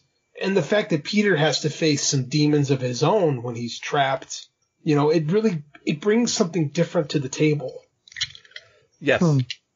Yeah. No, and and um but I want to okay, I want to talk about that too, the publishing of the book, right? Because that is something that wasn't being done up until this point, right? The six issues and spread over three different titles. Yeah, this is the first one, I believe.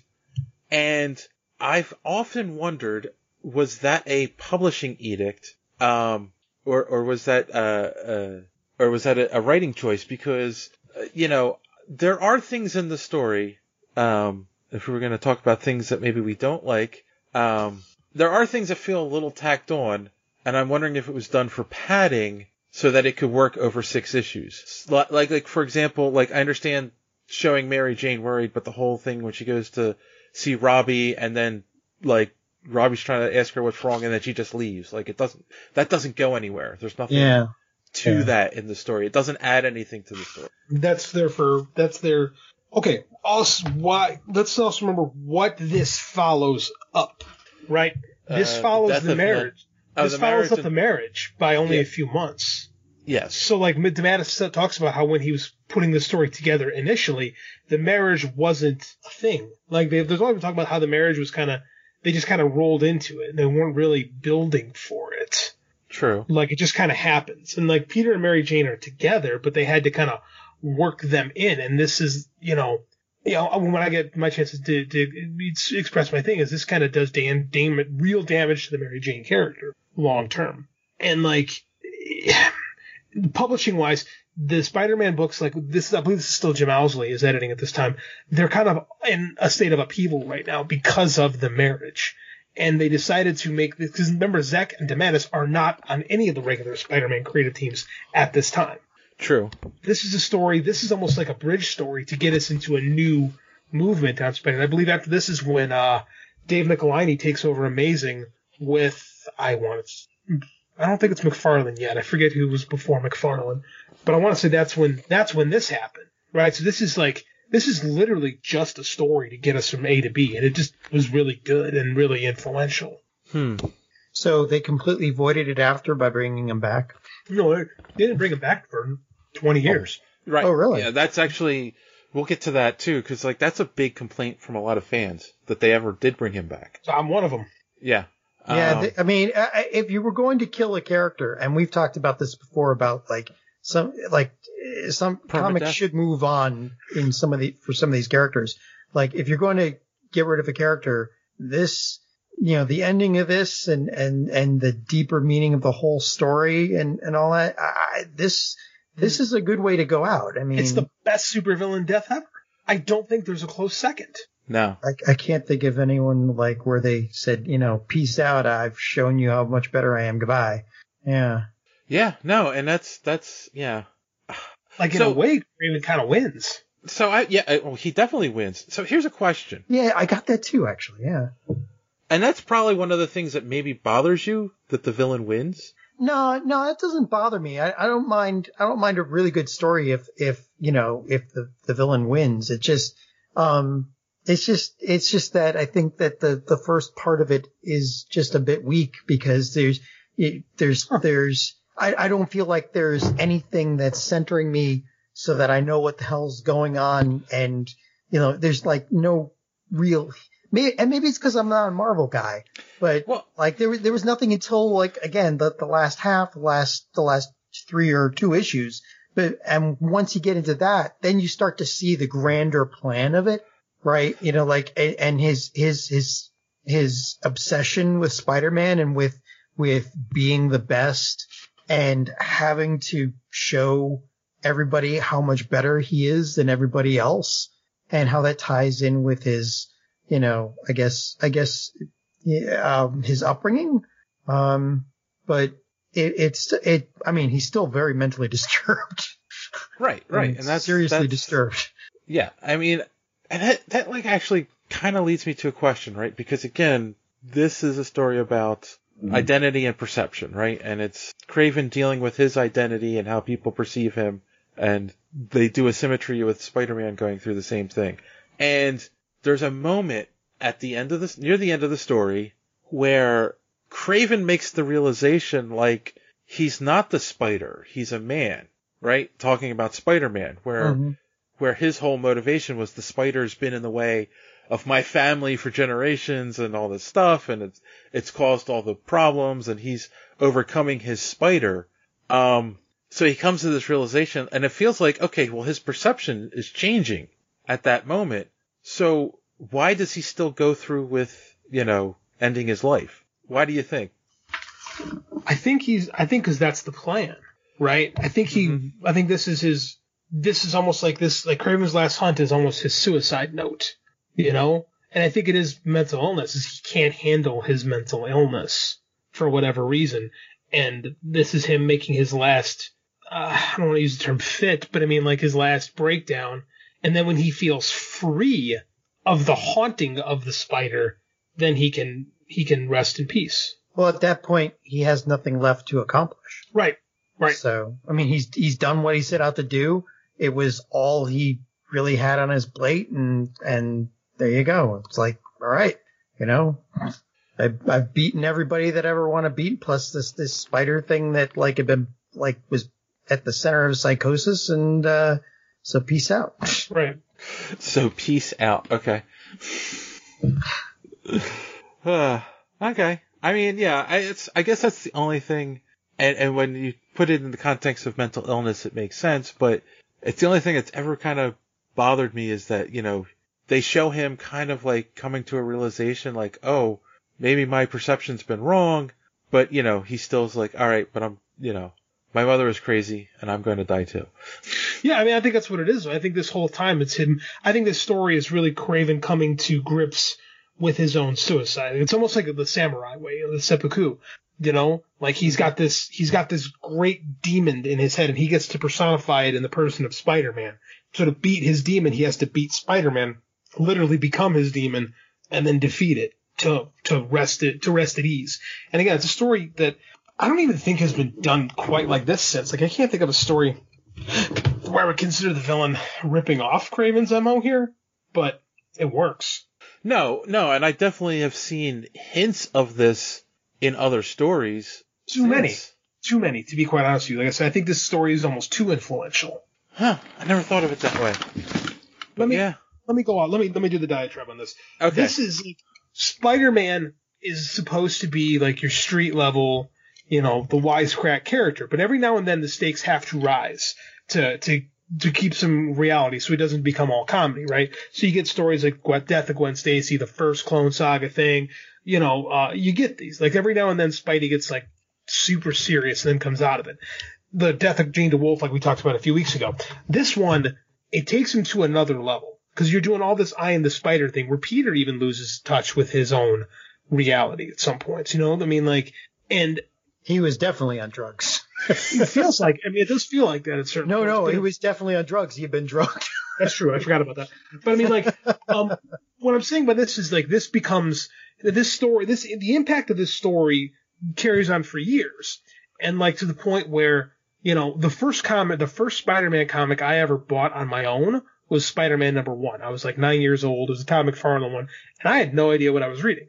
Right? Because one, Todd McFarlane's a terrible writer. Two, it was him doing his. uh it was him doing his uh his, his impression of Kraven's Last Hunt. That that reminds me back to John's um thing about the spider sense. The hunt. I mean, not the not the hunt. The um the uh oh you just said it. The name of that story. Torment. Yes. There's an example of his spider sense working too well, and it makes it boring. I agree. Because Todd McFarlane's not a very good writer. Yeah. So anyway. Sold a lot of books. But it was that who's the villain of that? Calypso. Why is Calypso after Spider Man? Because of Kraven. Uh huh. We had three more Kraven kids come after this. Yeah. Right? And they eventually bring Kraven back because there's this there's this there's this um uh, zeitgeist for this story, right? Where everyone loves Kraven's last hunt. The problem is Kraven's kind of a crappy character. He was. Yeah. And the only this is the only thing he's ever done. And I remember when they brought him back, it was like, oh great, you guys brought Kraven back. Now you've taken away the one thing that was interesting about him. Yeah. And he's been back alive for over a decade and has done nothing as interesting as this story. So that's a problem. Two, everyone start this is like this is what starts building in the whole the the the, the groundwork is laid for the clone saga right here. Is Peter starts acting out of character, and then they start doing these dark stories more and more often to the point where we get to 1994, and Marvel legitimately thinks that Peter Parker has gone so far away, not just with the marriage, but with these dark storylines that they do the Clone Saga. And DeMatteis, who who was a big part of that, goes back into his I Am the Spider stuff, which is when they were trying to justify getting rid of Peter Parker and bringing in Ben Reilly. Peter's doing this again. Like it's almost like word for word coming out. He's like, I am the spider, I am the spider, you know? And then Mary Jane, who again is put into the story because they had just gotten married, she just kind of sits around and mopes, worrying about Peter. Yeah. Which is fine because this is the first time it happens and it makes complete sense. But that's all she does for the most part for the next 20 years. Hmm. Is it sets too many, it sets too many negative tropes into Spider-Man. Where like, well, we need to get super serious with the Spider-Man story again. Shit, gotta go back to the Kraven's Last Hunt. Well, Well, it it wasn't it it it shouldn't have been a trope. It's just that the writers. became- yeah, but it became writer- one. It's like everything, like everything negative about Spider-Man that justified the stupid uh, One More Day thing starts in this book. And this is a great book, but it's almost like it's almost like I said, it's it became too influential. Like we talk about the other, that crap comes from the other. Like the other crap in the other comes from this. Oh my God, you're right. Oh, I love the. Oof, that's my favorite sentence in the English language. I get a chill whenever anyone says it. Um, Kraven last Kraven's last hunt brings us to the Clone Saga, yeah, brings us to the other, yes. and brings us to one more day. totally does. The groundwork for these type of Spider-Man stories, because even the Gwen Stacy story, it's not this dark So you're you saying know? that this is directly responsible for Peter giving birth to himself? in a way. Well, that's Like, the thing way, because, because like, he, he he does it in the dream state that he's in. Correct. And they Mhm. totally ripped that off when they did it. Paul Jenkins does Oh it, my and a God, you're right. later, JMS does it again. They they had to redo that story twice for some reason. Like they did. It's a true story. Like yeah, It's everything I was telling John, it's like everything negative about Spider-Man. The stuff that people complain about, like the reason we had to have like a brand new day to kind of get Spider-Man back to being Spider-Man starts here. And there's nothing wrong with this story. Like this should be, you know, a story that stands on its own as this man, this is when Spidey got dark. But it's just like it set it set the tempo where every writer had to like ape it at least once. They had to do their own version of Kraven's Last Hunt, like when Ca- like the whole Kaine kills Doc Ock story, or you know, uh, uh, uh, uh, Venom, the Venom stuff. Like it's all it's all good stuff, but again, so much of it owes its DNA to Kraven's Last Hunt, and especially with how many times it had been brought back. Like or like the the elements of the story had been brought back. You know, It's um, yeah, no, and that's true, and I think it's it's funny because I think Kraven's Last Hunt is to Spider-Man what The Dark Knight Returns is to Batman. absolutely, that's a Yeah. great comparison. Um, it's instead of becoming so, instead of being something special that exists on its own, it became the template that had to be followed. yep. That's kind of sad. Which but is it's funny. true for Which both is fun- characters. It's just funny because The Dark Knight Returns came out the year before, and The Killing Joke came out the year after Kraven's Last Hunt. But also, like, look what else is coming out. You got Watchmen. Like Oh, even yeah. Marvel's Squadron Supreme. Like this was the whole comics aren't just for kids era, and we're going. To, and it was like it was one thing when Marvel was doing like God Loves Man Kills and its prestige format stuff. Like that stuff really didn't affect continuity all that much. This is though these this is Spider Man. This is in the three mainstream Spider Man books. Right, exactly, and that's that's the other thing that makes this so fascinating is is yeah, it's not an outside story, right? Like I just mentioned, uh, the Dark Knight Returns and the Killing Joke, but they're not. Right, they're In- both to be out of continuity. Yeah, they're both out of continuity Batman stories that, but this is nope. This is right in continuity. This is a, a main story. Kraven's gonna kill himself. He's going to be dead. Uh, you know, this is gonna have impacts on Peter psychologically, apparently, uh, until uh, he gives birth to himself again and then makes a deal with the devil. The devil, the devil thing. It's really Things went it- really off the rails. Well, then they did it even even after that. They still revisited this two more times. Like they did a story with Kraven's daughter, which you know Mark Guggenheim of of uh, uh the DC TV fame did a story about Kraven's daughter that wasn't wasn't very good, and then uh, they brought Kraven back in what seemed like a good idea, I'm sure at the time. But I mean, what's he done since? Like I'm like nothing that interesting. Like Kraven, some character, and I'll say this for Gwen Stacy too. The best thing some characters can do is die because it makes a big impact. And I would have said that about Bucky, but Ed Brubaker proved me wrong, and I, I thought that at the time too. I still like there's people that argue about this. I still think Jason Todd is better dead than as the Red Hood, but at least there's a there's a there's different camps on that. So you know your mileage may vary on that one. Oh. With with Kraven, like what what has what has been done with that character that's any better than this? And if you try to kill him again, all you're doing is rehashing Kraven's last hunt again. Right, right, and then you know another character in Spidey's camp that should have remained dead is Gwen Stacy. Oh, absolutely. Oh man, what Oh, they oh, did no, to her was horrible. Well, the alternate world Gwen Stacy, the Spider Ghost thing is actually interesting and different because it's an alternate world Gwen Stacy. Like Peter still has the guilt of what happened, right? Like when Jason Todd comes back, it almost absolves Batman of the guilt of what happened. People say, Yeah. well, it doesn't, but it really does because, like, you know, he's alive. It also absolves the guilt of all the people that voted for him to die. Those people who voted have no guilt in that. Um, they, they knew what they were doing. With Gwen Stacy, Peter can see the girl that who's now a kid and he's older, but he sees the girl that he used to love and the one that he basically killed. So there's at least some, there's at least still some storytelling stuff there because it's not his Gwen. You know, it's a different Gwen. But right. Carnage, I mean Carnage, excuse me, Kraven, I just don't like nothing has been nothing has been as good with that character. You know, in this one, he kind of jumps the pantheon. Like Norman Osborn, okay, there was a time out, so there was no reason to bring him back to life, but they've done enough good stuff with Norman Osborn in the 20 plus 25 years since they brought him back that it's like, okay, cool. You know what? They mined the character, they made him work again. Kraven, nah, man, no such luck. Yeah, no, I mean, and that's true. And it's, um, you said, I think you said it too, like, he was, you know, like, they gave him an interesting power set when they originally created him. Um, but like, he doesn't become an interesting character until this story. No. And then it's his last story. Mm-hmm. But And that's the whole that's the whole motivation is I suck. God, I suck at being a supervillain. I you know what? One last you know that's what it is. He's like, okay, I blow, but I'm gonna give it one last I'm not as good as I once was, but I'll be good once as I ever was. You know? And Right. that's that's what makes this story cool.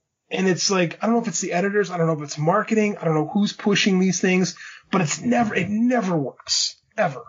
No, it doesn't, and I I don't get why um why they do it. You know, it's like just let it stand as a piece of good art and just leave it alone and then Oh, just money. move on. Yeah, money. But I mean, like, I don't even know if, like, I don't. Was this a big hit financially for them? Creatively, for sure. In the But- 80s? I don't either. I really don't know. I mean, like, I don't think stuff from the 80s is discussed in financial terms as much as stuff in the 90s. Hmm. So, I, I mean, I'm going to assume it was. If it's, I mean, it holds a cultural place. I don't know about financial. I really don't. I it had to have been because why would they have copied it so much? I, I think there's a, I think there's a, like I said, I think the, the creators are influenced by it and they want to pay homage to it and do their own version of it or try to top it in some way, shape, or form. Yeah. But I have no idea. Like Torment, like I know for a fact Torment sold way more than Kraven's Last Hunt. But, you know, Yeah, but that's when we were in the the artist is more important than the writer and oh mm-hmm. look, now the artist is writing it. the artist is important. Like I mean, like I think there's a there's a line that, that gets drawn with that. Like I do think art is for for a visual medium like comics, the art is incredibly important. Some would say some would say more important, but then and there's but I think there's very few artists that I don't want to say can write, but can carry the uh, both ends of the spectrum. You know, very few Jack Kirby's in the world. I mean, that's what that's what made the King special. And I don't. I mean, Todd McFarlane had some interesting ideas for Spawn and stuff like that, but I mean, like a Spider-Man, like what memorable Spider-Man story? I mean, other than Torment because it was number one, like what other memorable Spider-Man story did did he come up with? You know, his visual depictions of him were generation defining. Like he's the one who made the Spider-Man monster, like where it didn't look real. Spaghetti webs. Yeah, like he had gigantic influence on the character visually speaking. As far as stories go, like no, not so much. You know, he wanted more attention than Dave Michelinie was getting. and He was writing some pretty good Spider-Man stories at the time. You know, they got a little gimmicky, but it was the '90s. What didn't get gimmicky? Hmm. Nothing. Because That's what I'm saying. 90s was nothing but gimmicks. Mm-hmm. And they haven't stopped. Uh, I think the 20, the 2000s, it got to be more about you know the story again. Now I'm not so sure anymore. Oy, yeah. Well- so, John, um, Yeah. so, so have you, uh, has, has your, have you been digesting what we're saying and, and, uh, and thinking Yeah, about the yeah, I- story? Yeah, I get it. Like, I mean, I'm not saying, I'm not saying I didn't like it. It's just, it's just that, you know, I felt a little bit unmoored until, until I hit the, the last part. but that's and, the and- point. Well, okay, fine. If it wants to bring me on the trip, that's, that's good too. I mean, I, I'm not saying it's a bad story. I, you know, But it's I get it. one of the better written I've ever, I've ever read. But I, I get it that you don't quite connect with it either, though, because like it's so. I do think the story, as well it should be, so outside the norm of what a Spider-Man story should be. Like for as successful as Kraven's Last Hunt is, I don't think it's ever been adapted into any other form of media. Yeah. And and again, like you were saying, it's a Kraven story, not a Spider-Man story. So, you know, like you're missing all of the the quipping and the the upbeat part and all that. It's But- really It, that wouldn't fit though in the story they're trying right. to tell. Right. Well, yeah, yeah, exactly. But Well, you know, that's what I was used to going Right. into it, right? Right. That and that's one of the things too, where it's like they talk about. Um, I, I've seen people post this online, and I'm like, "Are you kidding me?" Where they're like, "Oh, what they should do for the next Spider-Man movie?" And people are like, "Oh, they should bring in Kraven to do Kraven's Last Hunt." And it's like, do you do you have you even read the story? Like, they're not going to introduce a character with no backstory and then have him kill himself at the end. Like, it just won't work. Kraven, Kraven's Last Hunt would work really well as a Netflix TV show. Possibly. Like season three of like the Spider-Man TV show. Yes, where they've introduced Kraven a little bit in one of the Yeah. early seasons. Yeah, and they brought him back. I I could see that. That that's the only way it works. Because like if you don't have if you don't establish like you're right, if you just bring in Kraven to have him kill himself, what's the point? Right? And if it's and if you change it, then again, what's the point? You know, it's not I'm saying that's why this story has I don't think even the 90s cartoon adapted it. Like I don't think it's ever really been I don't and it's weird because it's it's largely considered one of the best Spider-Man stories ever written, but it's never been it's never come out of this format. It's never been anything. And also, though, like you said, you said animated series, cartoon, like it's so dark. I don't, how could you do this in a cartoon? Like you couldn't have vermin in it. No, God, no. No, God, yeah. Cannibalism, Um, eh. And then, PG-13? but I mean, there's the symbolism of him being the man and animal, Mhm. concept, and that's like he's the the bridge between Spider-Man and and Kraven, and it's just like you know, but does that you know? Yeah, he's what he's also what you become if you go too far into the Right. animal. You know, Right. like he and again that totally doesn't work.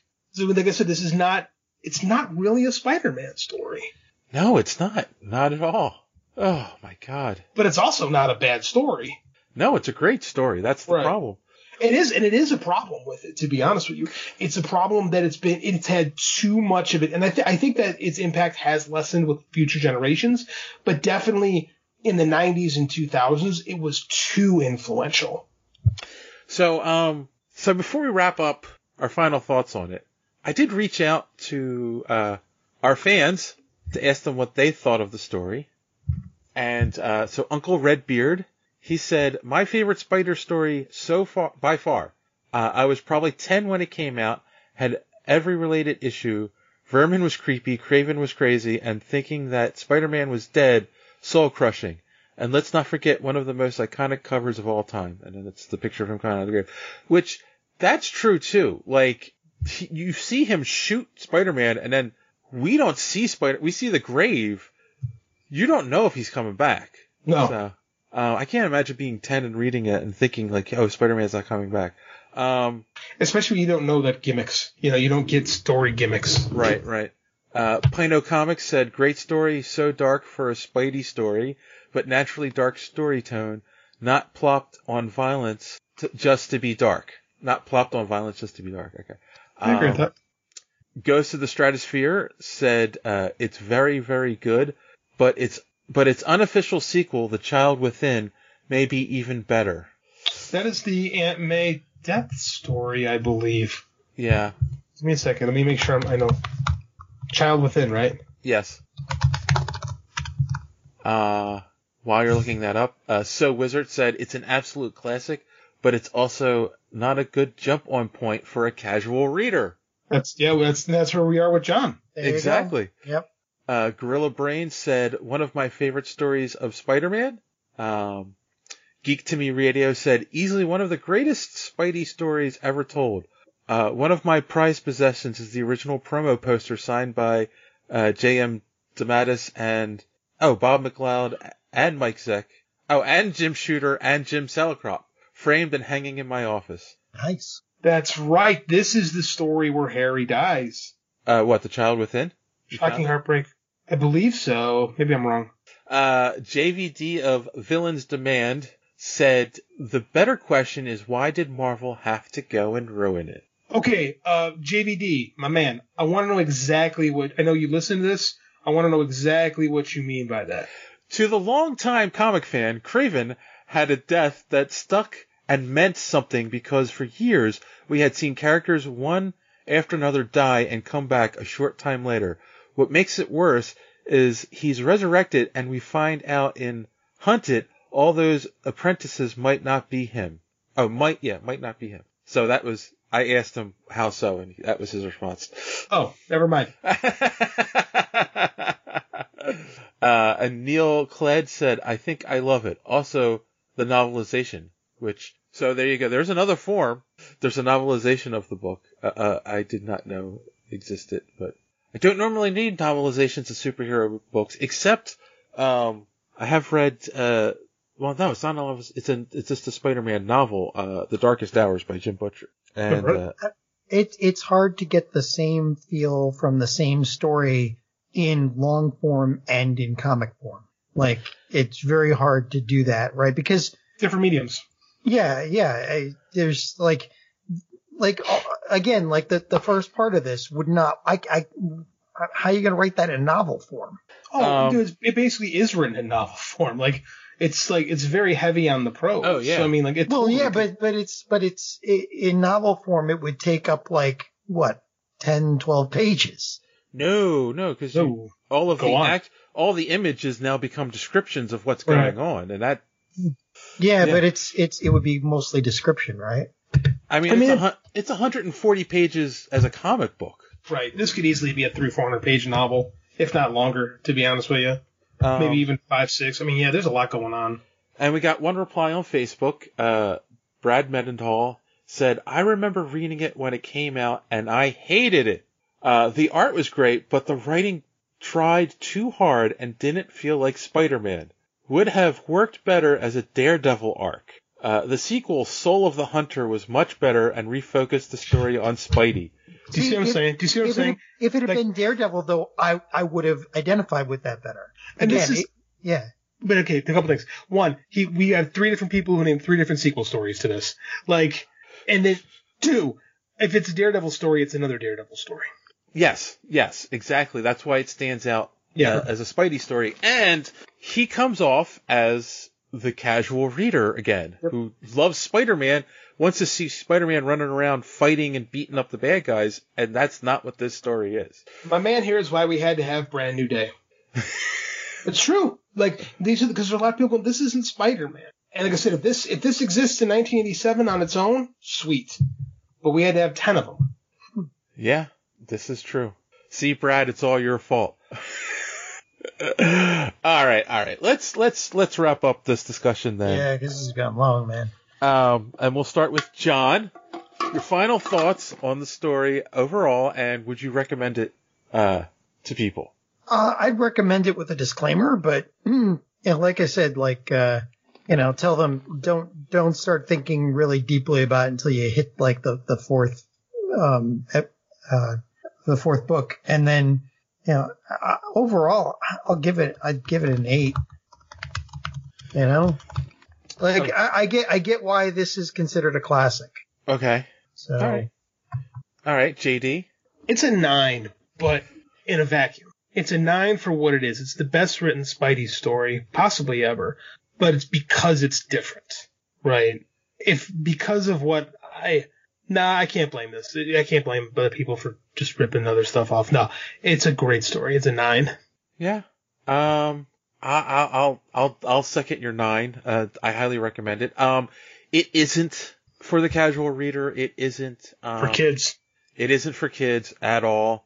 It's um a different take. It's a and again, it's not a Spider-Man story. It is like a it's the villain's story, and it's but it's it's one of those things that like I love about comic books. In you can do different things and take them in different directions every once in a while, and give you a story that makes you think. Like like I said in the beginning, this is a story about identity and perception, and it makes you think about you know, oh, how does the world perceive me? I perceive myself as a hero, but am I being perceived as the villain? And, you know, what does that do to me in my life? Um, and, and, you know, and uh, like all the best stories do something like that. So, you know, if you want something that's going to make you think and you like Spider-Man, you're familiar with Kraven and Vermin, um, you definitely should check this story out. Uh, um, just, uh, yeah, don't let your kids read it because Hmm. it might warp them. All right. So that is the the Kraven's Last Hunt. So we have a special bonus. Um, I know this episode's a little long, but uh, we actually interviewed. Um, uh, uh, oh my God, JM. I can't, I can't remember. J.M. DeMatteis, Yes, of Kraven's Last Hunt. Yeah, well, I don't know why I can't remember his name. We actually interviewed him back in 2018, and I came to a terrible realization: we never released that interview. Um, so uh, stay tuned at the end, and you will hear uh, our interview with him from New York Comic Con in 2018. Uh, especially if you're missing cons right now, you know this will give you that that convention feel. I think a little bit. So, so stick around for that. All right. Yeah, on that note, um, do you guys have any recommendations for our audience this week, JD? It's G1 season, man. The the New Japan's G1 tournament has started. If uh, if you like pro wrestling but don't like the goofy the goofiness, or if you're interested in pro wrestling but again you don't like the angles and the soap opera elements of it, let me allow let me recommend New Japan Pro Wrestling right now on their New Japan World streaming service. We have our G1, which is you have two blocks of 10 dudes. They all have to wrestle each other and then they will fight in the championship in October for a chance to, to be in the main event at Wrestle Kingdom in January. This is my favorite time of year. The matches are always great. And uh, it's a reason I have to stay up till three, four in the morning every night for the next month. Wow. Cool. Uh, John? I literally have nothing to recommend. I've been working so much, I haven't had a chance to do almost anything. Um, so I, I don't know. Uh, go to Death Battle. They had a live action death battle between um, the Winter Soldier and uh, and Red Oh. Hood. Oh, oh, oh, oh. We actually got a message from a fan on Twitter um, that said we need to go check out the latest Death Battle. So, Yeah, it's a live action battle between Red Hood and the Winter Soldier. They did a really good job with it. cool, cool. I can't, I'm trying to find that message as. The last time, the, the only other time they've done a live action battle for Death Battle was Daredevil and Robin, uh, Nightwing. So, yeah. Yeah, I'm sorry I can't say your name because I can't find the message right now. But um, yes, uh, so obviously I will check that out. Cool. Um, I will recommend that everyone go to superherospeak.com, uh, where you can find the podcast every week and comic reviews by our good friend D Square. And um, don't forget to subscribe to the podcast on iTunes or Stitcher or wherever you find podcasts and Amazon Music now. Um, but in all seriousness, uh, like I said, I've been falling down some YouTube rabbit holes and, um, if you like blues music, and this isn't because she's my future wife, I highly recommend Samantha Fish. Um, she's been around for uh, probably about 10 years now. Um, and she's a, yeah, guitarist and singer and, uh, and she has like a three piece band that she, she travels with and they're really good. Uh, really great music. Um, and, uh, and yeah, that's, that's my recommendation. Check her out. Um, so she doesn't need my little podcast, uh, recommending her because she's probably pretty successful already, but I just found her and I like her. So, all right. On that note, boys and girls, I will say, uh, as always, oh, well, I'm going to say, don't forget to stick around for the interview, but as always, thanks for listening and don't let your cape get caught in the door. Have a good week. Thank you very much. But um, on the subject of comics, um, let's just talk about Spider-Man. I don't think we can, but I mean, if I ever got you alone for an hour. But in any case, um, on the subject of comics, what Constantine comics, you know, influenced uh, you with this movie? Well, two things. One is I wrote Justice, the Justice League Dark comic for a couple of years, just really not long before I started working on this. And then the template, the basic foundation for this story was a graphic novel by Mike Carey and Leonardo Manco called All His Engines. So we used that as our sort of our, our foundation and then built our story out from there. So if you know the graphic novel, you'll see the basic beats that you know from the graphic novel, but there's a whole lot of other stuff going on within the story. We pulled from other Constantine stories. I pulled a few things from my Justice League Dark runs, created some new things, and then put it all together into a new story. What are some of the challenges of uh, writing Constantine? You know, I didn't find a lot of challenges. Oh no, I'll, I'll take that back. At first, um, the hardest thing about Constantine is that he's got this hard shell on the outside. You know what I mean? And he's a bastard, and he's manipulative, and he's this, and he's that. And if the story is just going to focus on that aspect of his character, mm-hmm. that's not a story I can write because there's nothing else going on underneath that. Right. The thing I really enjoyed about this story is that it's about that outer layer of Constantine, and because Chaz is there, and Chaz is so important to the story, it gets to the whole other layers of, of, of their connection and who he's hiding behind that shell. And something you don't hear a lot of, you know, where Constantine is involved, vulnerability, his vulnerability. And in a lot of ways, his biggest vulnerability is this guy who was his best friend since they were kids. You know? And that allowed the story to open up emotionally in a way that maybe you can't always do with Constantine. You've written comics for years. How different is it doing a comic script as it would be for an animated script like for Constantine? you know the formats are different and when you first you know the first time i ever wrote like a in a screenplay format you're thinking a lot about the format because you have to learn it and all this this you can't do that because it's not a comic book i have to do this i have to do that and it has and you can't do too much interior monologue because it's not that kind of thing it's all about the but after a certain point that goes from your head to your intuitive to intuition so you don't think about the format anymore and it really is just about the story.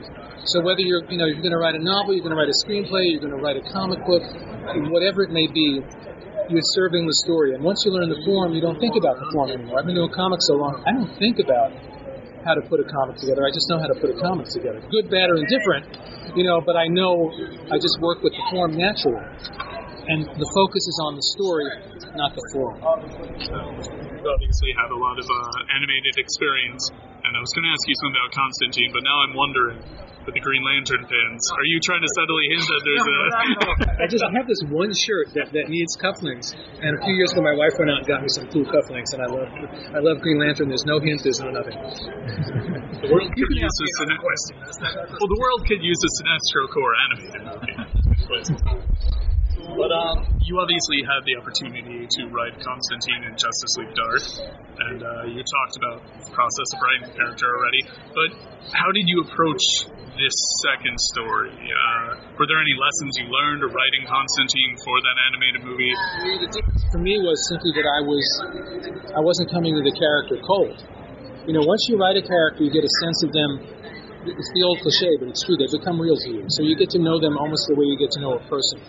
So I think if I had not done my run on Justice League Dark and had not immersed myself in Constantine there, I would have had to learn a lot. And you know, I mean, just have to do a lot of research for these things anyway, because I don't know the whole history of Constantine for the past 35 years. You know, so you're on Wikipedia and they're sending you graphic novels and you're burying yourself in this. But having written the character, I felt like I knew him. And uh, this particular story, though, was an opportunity, since it really is very true to the to the Constantine that we knew from like the Vertigo era, to really go deep and dark uh, and and psychological and metaphysical. And so it, it took me to a whole new level with the character. But I had that familiarity to allow me to jump into this, as opposed to walking in cold and going, "Oh man, what am I going to do? I to figure out who this guy is." talk about um, Vulnerability, seeing how he's affected um, by but in what way, yeah, and how he's affected. This was a lot of ambient noise. Yeah, but in what way do you feel um, is the main way that Um, impacts John or helps him? One of the things that I love is that we got to go back a little bit in here, as you'll see, and talk about their childhood and talk about who they were to each other and how they kind of complemented each other. Um, you know, in a lot of ways, Chaz is everything that John isn't. He's sweet. He's vulnerable. He is uh, decent, and and yet they need each other for that because uh, Chaz needs that daring in his life, that danger that he doesn't bring to his own life, and, and John needs that vulnerability and that decency. And so the dynamic between the two of them is great, and it's really the emotional thread that carries through the entire movie. And there would be no movie without that relationship, because without that, it's just a lot of stuff happening. You know, it's it's that emotional core between them, and the fact that Chaz's daughter is threatened, and what John has to go through, and what Chaz has to go through to get her back. And as you'll see at the end, uh, which I can't, I don't want to give anything away, but there's some really, really powerful emotional moments at the end. And you don't always think of Constantine as a character where you get big, vulnerable, emotional moments, but this story really does give you that. I asked an earlier question about why the setting in Los Angeles. Obviously, you pulled the line from the eyes of the city are on me. Was there more to it than that about why mostly Constantine is in these exotic locations and now he's just in Los Angeles? He said we want to we want to adapt this from this graphic novel, and that's what happened in the graphic novel. So that made the decision for me, you know. And it was interesting because it takes him out of his comfort zone. You know, that also makes him more vulnerable because he's not. There's a line somewhere where he says, you know, he knows London inside and out. He knows every little nook and corner and cranny, every dark corner of its psyche. Los Angeles is something completely different. So to have the actual embodiment of Los Angeles appear to him uh, made for an interesting dynamic as well. You, you've been speaking very passionately about this story. Seems you put a lot into it. Yeah. What do you want people to take from it when they watch it? You know, hopefully the same things that I take from the, from the stories and the movies that I love, which is which is an experience that first and foremost touches you, you know, and moves you emotionally and takes you on an emotional journey and makes you think as well, you know. But for me, it's this story in particular, it's the emotional journey because um, we deal without giving too much away with sort of John's original sin, uh, and and part of this journey, aside from the journey with Chaz and trying to get Chaz's daughter back, is is is a redemption arc too as well. Um, so there's a lot of emotional material in there, and it really peels the character apart. I think in new ways, and and I and I hope more than anything people get an emotional journey out of this story. I have the opportunity, I know we're supposed to talk about Constantine, but you're sure in your hat. I have to ask. Uh, Kraven's Last Hunt is one of my favorites. And so I was just wondering, it's announced that Kraven is going to get his own movie in the Venomverse, which is presumably without Spider-Man. I was wondering, two-part question, one for work, one for just my own knowledge. What do you think of that? And the second part is, did you ever read the follow-up to your story, Grim Hunt? Uh, what do I think of it? In the end, I can't think anything of it until they make a movie. Because you know, it's like people freak out about hearing an idea for a movie, let alone where they see like a 30-second trailer and decide it's a disaster. You know, I, I can't do that until I see the thing. Um, and the second question was, Did you ever read Grim Uh, Hunt? I actually, when Grim Hunt came out, there were a series of backup stories that I wrote along with that. So I- Kraven stayed dead for what, 25 years? Something crazy like that. So I take a lot of pride that they didn't bring him back too quick. And I thought they did a really nice job of it. Uh, I thought it was a good, strong, solid story. Would part of me have wanted that to be the end and have him be dead forever? Sure. It's not the way it works in superhero comics. These characters have to go on and on and on and on. But he stayed dead that long It was a great achievement. They just kept on giving him sons that looked like him. They should have just kept with that. Yeah, I they didn't gave- need the original Yeah, one. I back. gave him one of the sons too. I know. As you have a reputation for really digging into the psyches of your characters. So on that level, what is it that sets Constantine apart from, say, a Spider-Man or a Batman? You know, uh, kind of what we've been talking about is that that inattention. Spider-Man is a very complex and real character, and I love. I wrote so many Spider-Man stories. I love that character, but he doesn't have that same tension that Constantine has.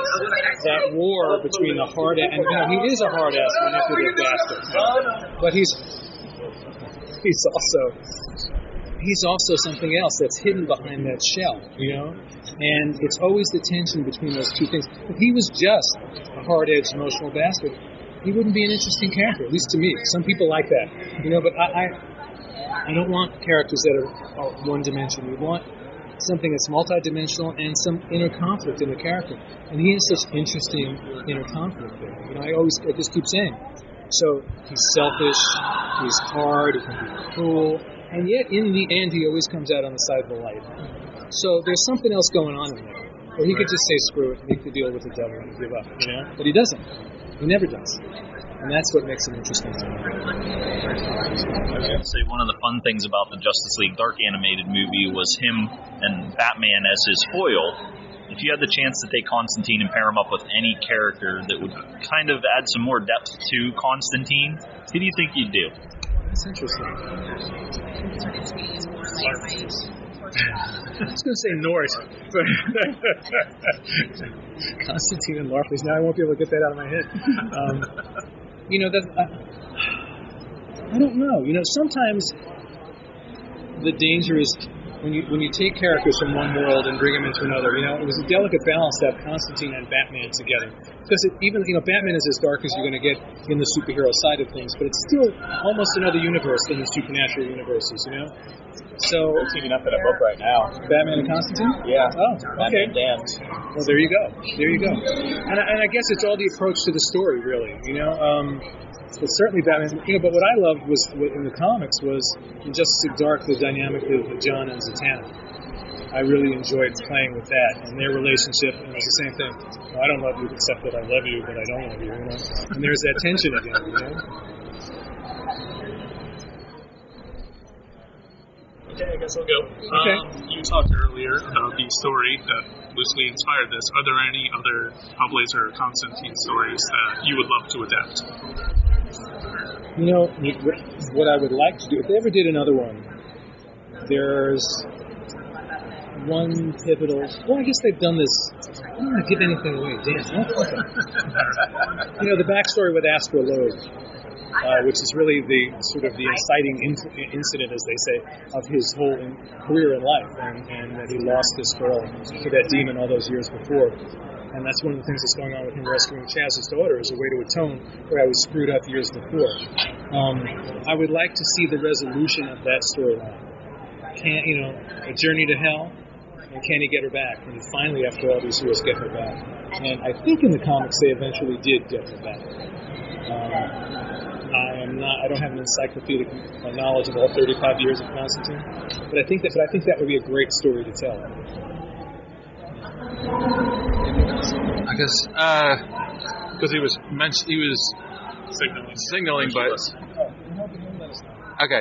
Um, again, because you are a writer who's known for getting to the, the core and the, the psyche of characters, is there anyone you haven't written yet that you would think would be a challenge and you'd like to take on?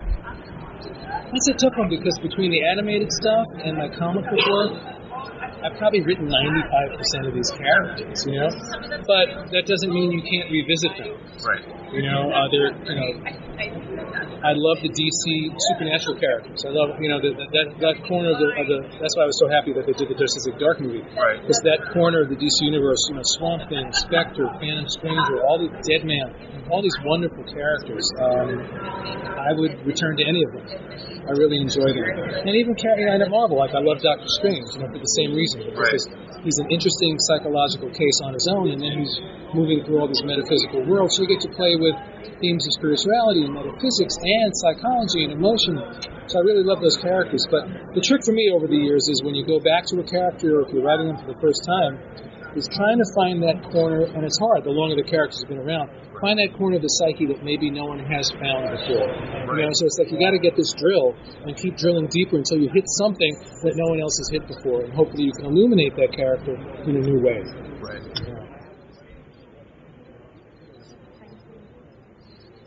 Well, he's not stopping us if you want to ask me anything else.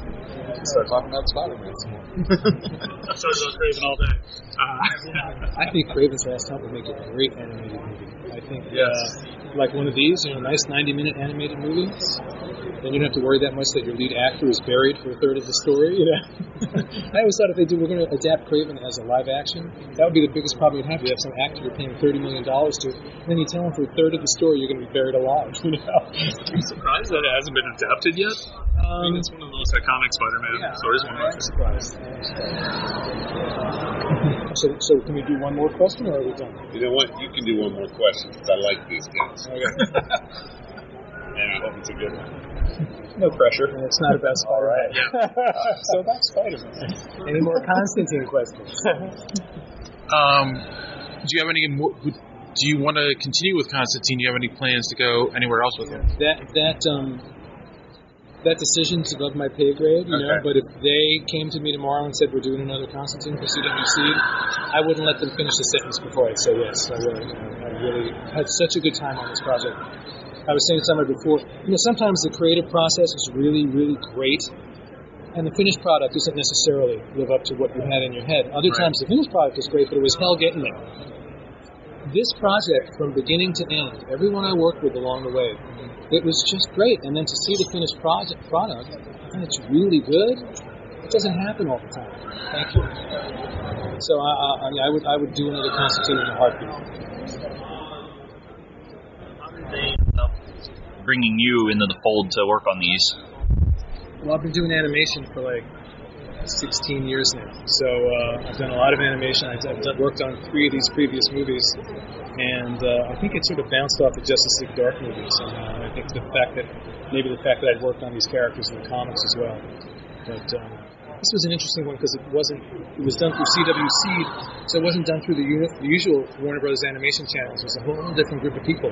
You know, people from Greg Berlanti's company and from the CW. So it was it was interesting. It was, I was working with a whole different group, and it was uh, it, it made the project uh, that much more exciting. How did the CW Seed angle affect your approach to actually writing the script? It didn't. That's the great part because I just wrote a 90 minute movie, and then after the script, and I had to keep it in the back of my mind. It was going to be broken up in chapters, but you know, scenes have a, just if you write a scene right, they're going to have those climaxes and those endings, so you can break them anyway. But I just wrote the whole movie, and then after the fact, everyone got together and figured, well, where, what can we pull out for these five minute segments? If I would have had to write it in five minute segments and then put it together and add more for a movie, that could have been really complex and difficult.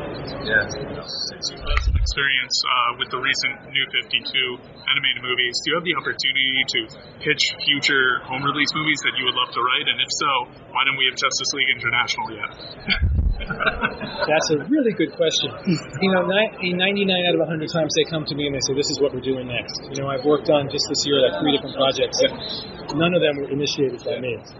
They come to me because they have their reasons why they're choosing this character or that character, and and off we go. Thank you. Thanks, guys. Thank you.